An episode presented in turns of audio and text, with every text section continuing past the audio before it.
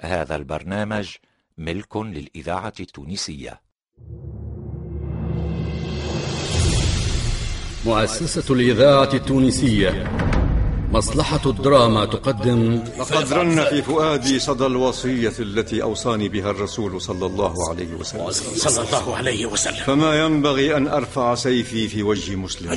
وما كان لمؤمن أن يقتل مؤمنا إلا خطأ. ليس دوري اليوم أن أقتل. بل أن أعترض ولن أعتمد السيف أداة للتغيير والتقويم بل سأعتمد الكلمة الصادقة الأمينة المستبسلة الكلمة العادلة التي لا تضل طريقها ولا ترهب عواقبها. الصحابي الجليل أبو ذر الغفاري. أبو ذر الغفاري مسلسل من تأليف المنجي الطيب الوسلاتي إخراج أنور العياشي. على طريق مكة التجاري إلى الشام ولد في قبيلة غفار في تاريخ غير معلوم. قال عنه رسول الله صلى الله عليه وسلم يعيش وحده ويموت وحده ويبعث وحده. إنه أبو ذر الغفاري.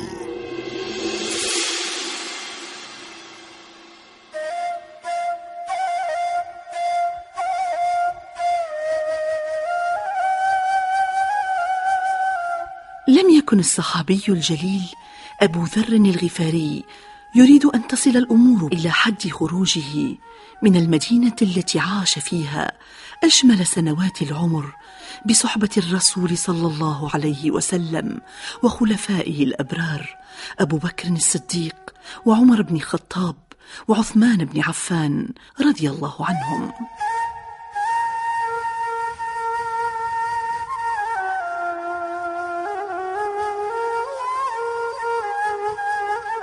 يا أمير المؤمنين لقد أمر مروان بن الحكم صاحب الشرطة أن يعلن في المدينة تجنب أبا ذر حتى يغادر المدينة وأن يتجافوه فلا يخرج أحد لوداعه. كيف يفعل هذا دون أن يرجع إليه؟ إن حسابه معي لعسير.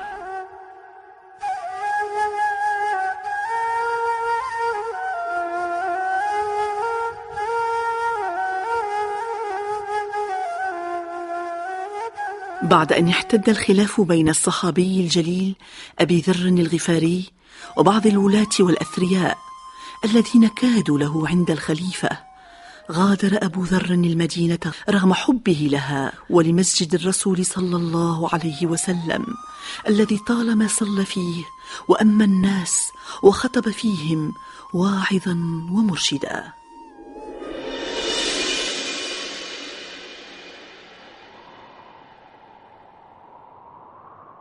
أحملتم كل متاعنا نعم يا أبا ذر الحمد لله على نعمته هل سترافقنا إلى مخارج المدينة؟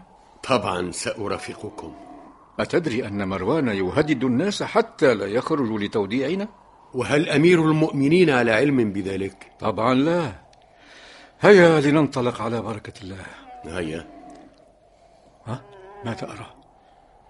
هذا علي بن عم الرسول صلى الله عليه وسلم صلى الله وابنيه عليه الحسن. والحسين وعمار بن ياسر وعبد الله بن جعفر وعقيل بن أبي طالب جاءوا لتوديعنا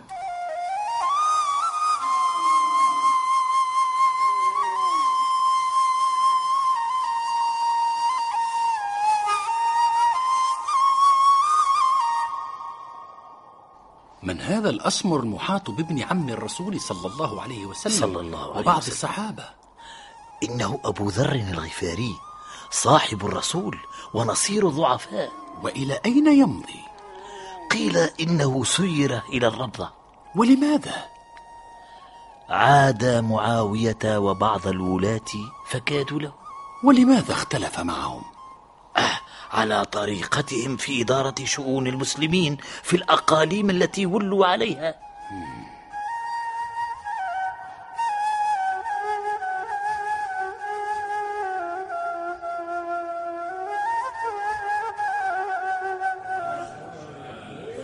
ماذا يريدون من ذلك؟ السلام على أمير المؤمنين. وعليكم السلام. هل غادر أبو ذر المدينة؟ نعم يا أمير المؤمنين. غادر صحبة زوجه وقريبه. أسفي على أبي ذر لولا خوفي من الفتنة. خرج أبو ذر وهو يردد. لا حاجة لي في دنياكم. لا حاجة لي في دنياكم. التونسية يا أبا ذر يا أبا ذر إنك غضبت لله فارجو من غضبت له. إن القوم خافوك على دنياهم وخفتهم على دينك. فاترك في أيديهم ما خافوك عليه واهرب منهم بما خفتهم عليه. فما أحوجهم إلى ما منعتهم وأغناك عما منعوك. وستعلم من الرابع غدا والأكثر حسدا. ولو أن السماوات والأراضين كانتا على عبد رتقى ثم اتقى الله لجعل الله له منهما مخرجا. لا يؤنسنك إلا الحق ولا يوحشنك إلا الباطل. فلو قبلت دنياهم لأحبوك ولو قرفت منها لأمنوك لا حاجة لي في دنياكم. لا حاجة لي في دنياكم.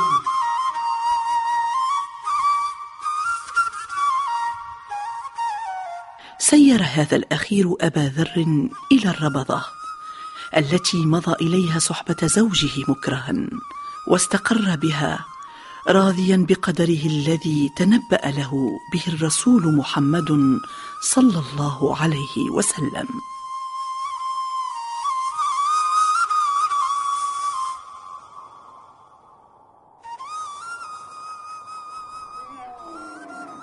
يا أم ذر نعم. كأني أرى غبار قافلة مقبلة علينا. أجل. أجل يا أبا ذر. هيا بنا لنرى. هيا بنا.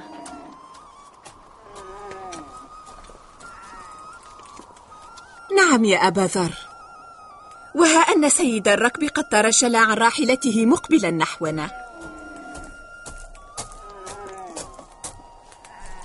السلام على صاحب رسول الله. وعليكم, وعليكم السلام, السلام. ورحمة الله. يا أبا ذر. قد بلغنا الذي صنع بك. فاعقد لي وأن يأتيك رجال ما شئت. مهلا مهلا يا أهل الإسلام.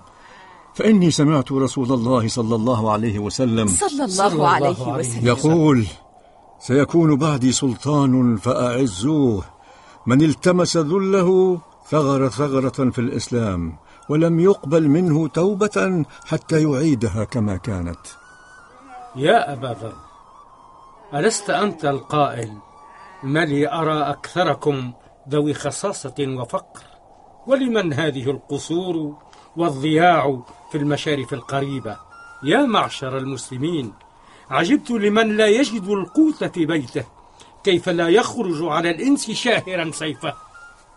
ولكن رسول الله صلى الله عليه وسلم صلى الله عليه وسلم. عليه الصلاة والسلام. قال وما كان لمؤمن أن يقتل مؤمنا إلا خطأ. لقد بات كل محاولات الإغراء بالمال والجاه بالفشل حينما أراد معاوية ومن لف لفه أن يوقفوك عن قول كلمة الحق. ذاك من فضل ربي. ولكنك تكاد تهلك هنا في الربضة من فرط الخصاصة. وتصر على موقفك وعلى دعوة أولي الأمر أن يعدلوا بين الناس. ذاك ما أوصاني به النبي صلى الله عليه وسلم. صلى الله عليه وسلم. عليه الصلاة والسلام. وكانت عزيمتك أقوى من كل الصعاب التي واجهتك في المنفى فأكملت طريقك الجهادي والتبليغي حتى وأنت في هذه السن المتقدمة. يا أبا ذر. يا مبتغي العلم لا يشغلك أهل ولا مال عن نفسك. أنت يوم تفارقهم كضيف بت فيهم ثم غدوت إلى غيرهم. الدنيا والآخرة كمنزل تحولت منه إلى غيره.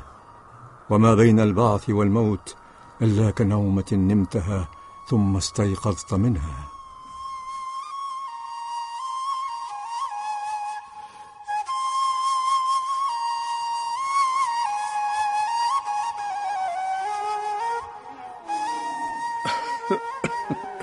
تطلعي يا أم ذر. كأني بقافلة أخرى مقبلة علينا. أجل. أجل يا أبا ذر. لنرى.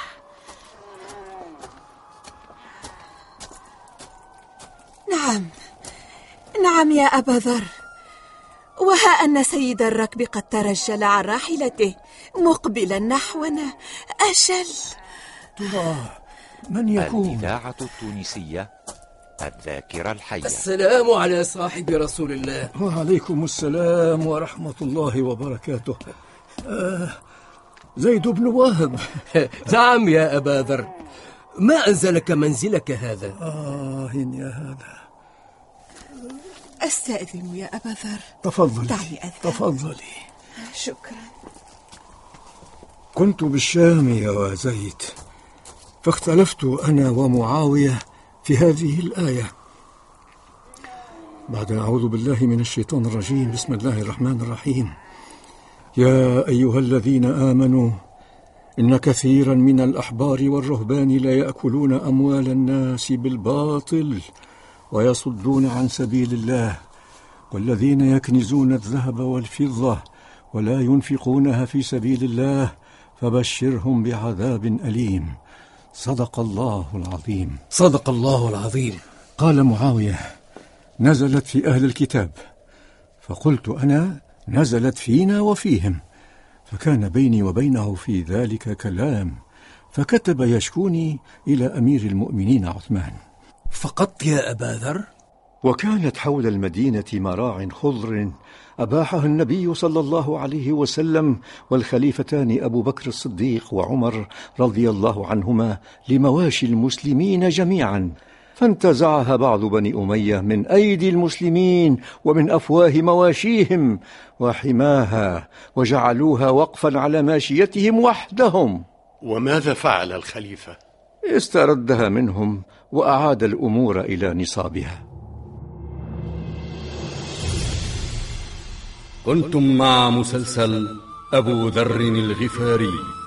بطولة محمد المصمودي علي الخميري المنصف الشواشي صالح المحنوش محمد الجريجي نبيل الشيخ أنور العياشي حسون ناجي فتحي ميلاد عبد القادر دخيل لحبيب غزال وسندس حمو. ساعد في الإخراج حسون ناجي. توظيف الإنتاج إدريس الشريف. الهندسة الصوتية لسعد الدريدي. تقديم عبد المجيد دعبوب. أبو ذر الغفاري تأليف المنجي الطيب الوسلاتي إخراج أنور العياشي.